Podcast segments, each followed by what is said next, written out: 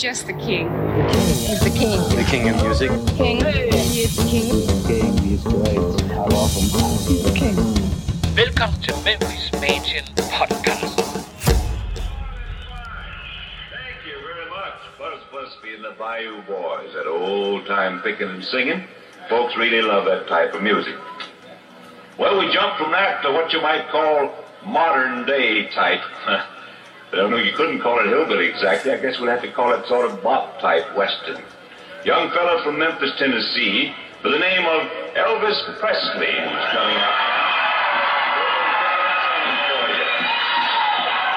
This is the uh, new look in uh, Western music.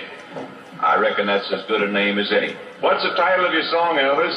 Uh, I forgot to remember to yeah. Oh, that's a great one.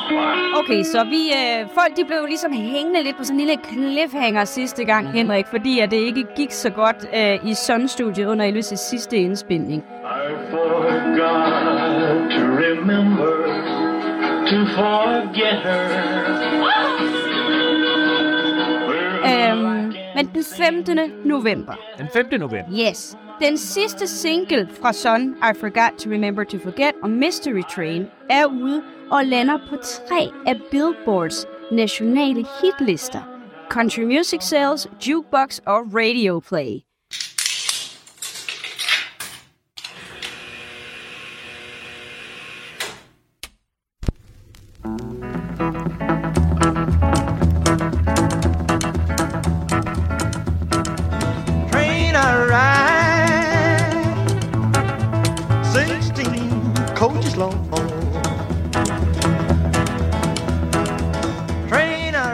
Du, hvad jeg hæfter mig ved her? Jeg hæfter mig måske ikke så meget ved country music sales, for vi har jo en god fornemmelse på, at han er ved at tage, tage fart. Men det, jeg synes, der er interessant, det er både jukebox sales, som jo handlede om, øh, ikke hvor mange singler, der blev solgt til jukeboxe, men hvor mange gange han blev spillet på yes. de her jukeboxe. Og også radio play. Ja, for han er jo ikke den eneste, der prøver at komme på radio med sin musik. Det Så. var det. Altså, forestiller os, at øh, det der, det er rimelig hardcore, og Billboard, skal vi huske på, det er jo ikke i det her tilfælde regionalt, det er nationalt. Lige præcis. Vi springer frem til den 10. november. Og det gør vi altså.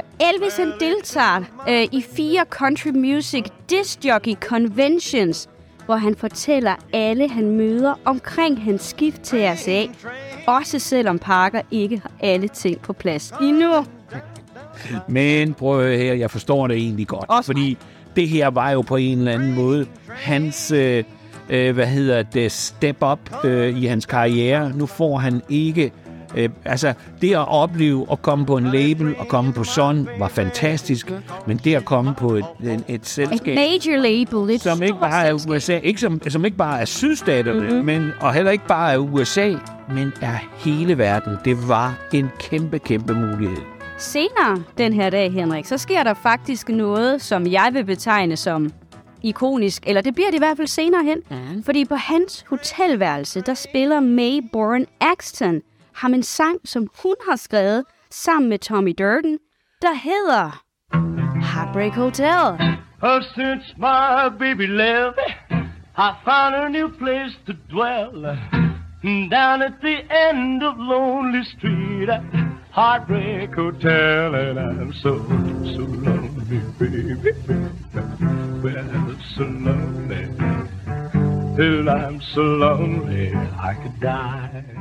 Budu. Ja, det her nummer, som jo øh, vi godt har en fornemmelse for, eller viden om i fremtiden, kommer til at blive hans øh, første store nationale. Og måske verdenshit. Ja, det tror jeg faktisk, du har fuldstændig ret i. Den 14. november, omkring 14 dage for inde denne dato, der fik Parker en henvendelse fra Harry Kalheim, som arbejder for William Morris omkring Elvis' start i Hollywood, da de mener, at han vil gøre så godt på film og tv.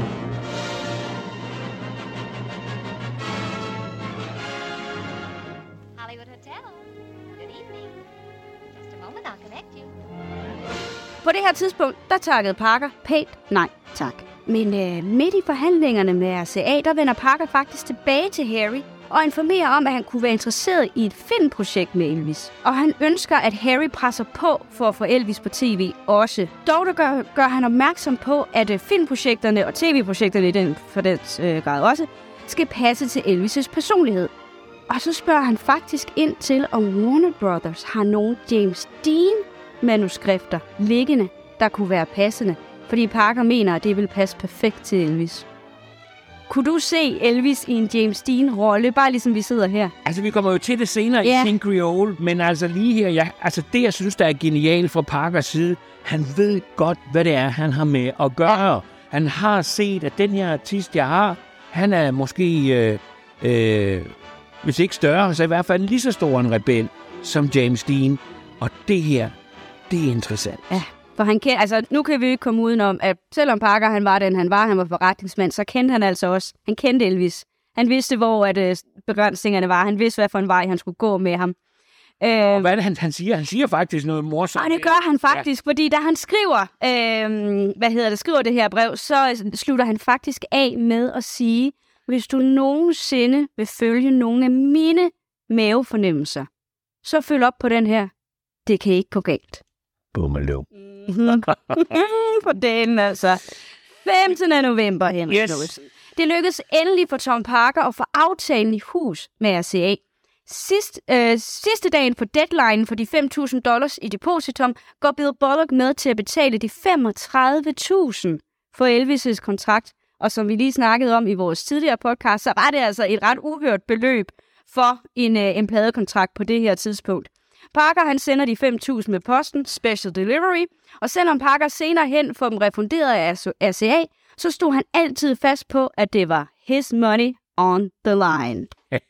Kommer det, kommer det igen? Altså, Parker, en true carny, altså en fyr, der hele tiden forstod, og øh, altså han var jo ikke øh, marketingsgenial for ingenting. Nej. Allerede her, hey, fair nok, men man kan sige, det var måske i sidste ende hans navn, der was on the line. was on the line, ja. hvis det her gik galt. Men vi skal springe videre til den 17. Ej, det skal november, yes. og noget med Johnny Cash. Noget med Johnny Cash, og det her det er egentlig også bare en lille, en lille sød historie, der egentlig stadigvæk viser, at Elvis han har fødderne solidt plantet på jorden, fordi Johnny Cash er med på et show i Texarkana.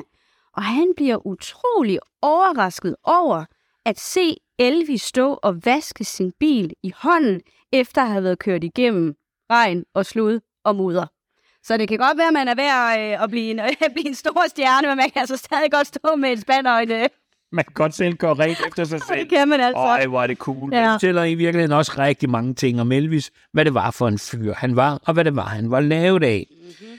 Den 21. november, Det er, øh, I dag er dagen, hvor Elvis' kontrakt sammen hans Sun Masters officielt overdrages til RCA.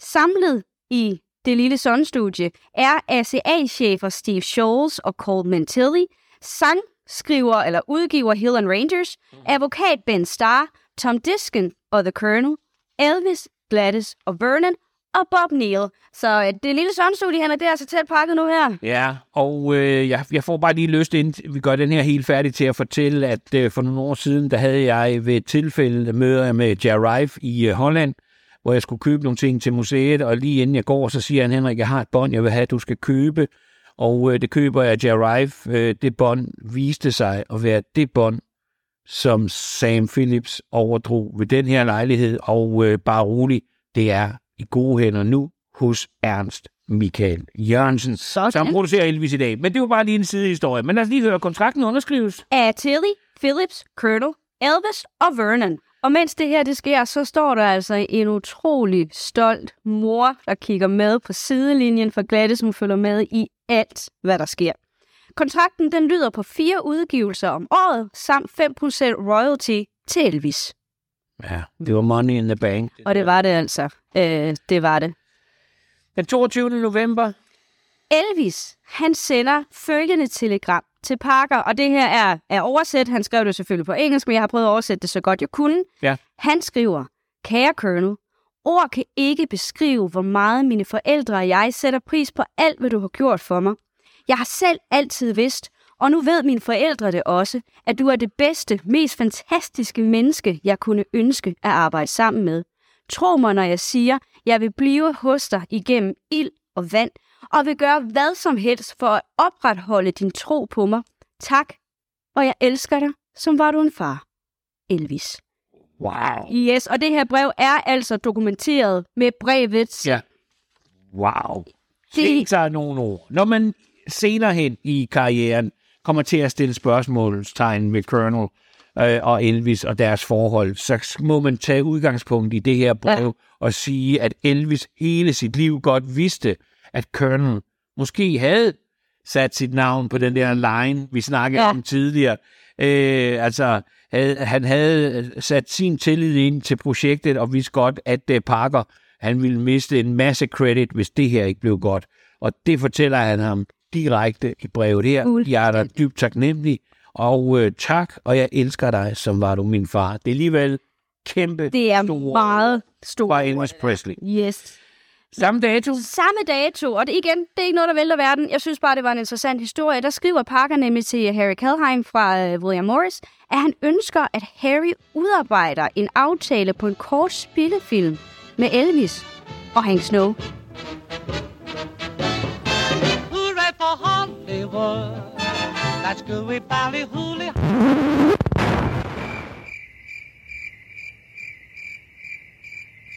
Ja. Kun, kunne du se de to... Øh, Hvor er den henne? ja, hvor, Altså, hvor er den kort spillefilm hen? Ja. Hvad sker der med alle de her spillefilm, der ikke bliver til noget? ja. Altså, Men interessant at se, at man allerede her tidligt har alle mulige idéer. Ja. Og også måske at se, at ikke alt, hvad man gjorde, øh, blev en realitet. Mm-hmm. Men det her, det er en sjov historie. det er det altså. Den 25. november. 25. november på Woodrow Wilson High School i Texas. Elvis og The Blue Moon Boys optræder for første gang under RCA og bliver betalt 350 dollars. Allerede dengang, der kunne man købe en stor, flot bil for 1.500 dollars. Mhm. Mm-hmm. Så det giver lige sådan en idé om, hvor det er, vi er henne. Den 26. november. The Colonel skriver til Bob Neal, som stadigvæk fungerer som Elvis' personlige manager øh, i fire måneder endnu, at han skal minde Elvis om at komme til alle hans show til tiden, stoppe med at fortælle jokes på scenen, og fortælle bandet, at de skal stoppe med at gøre det samme. Colonel is not playing around. Han gider altså ikke stand-up komik på scenen. Det er altså serious business. Ja. Så nu Men hvor er det godt, fordi det også giver en idé om, at prøv nu at høre her, øh, der er nye tider. Ja. Øh, ting, nye boller på sig. suppen. Der er nye boller på suppen, og nu er det altså, som det er. Og øh, han vil have lidt mere seriøsitet ind i det. Og øh, ved du hvad, jeg synes, det er fair. Synes jeg også. Øh, nu er der altså en, en ny spiller på banen. Ja. Det bliver spændende at se, hvad der sker i fremtiden. Det her bliver alt for i dag. Mm. Jeg håber, I lytter med næste gang. Det gør jeg også.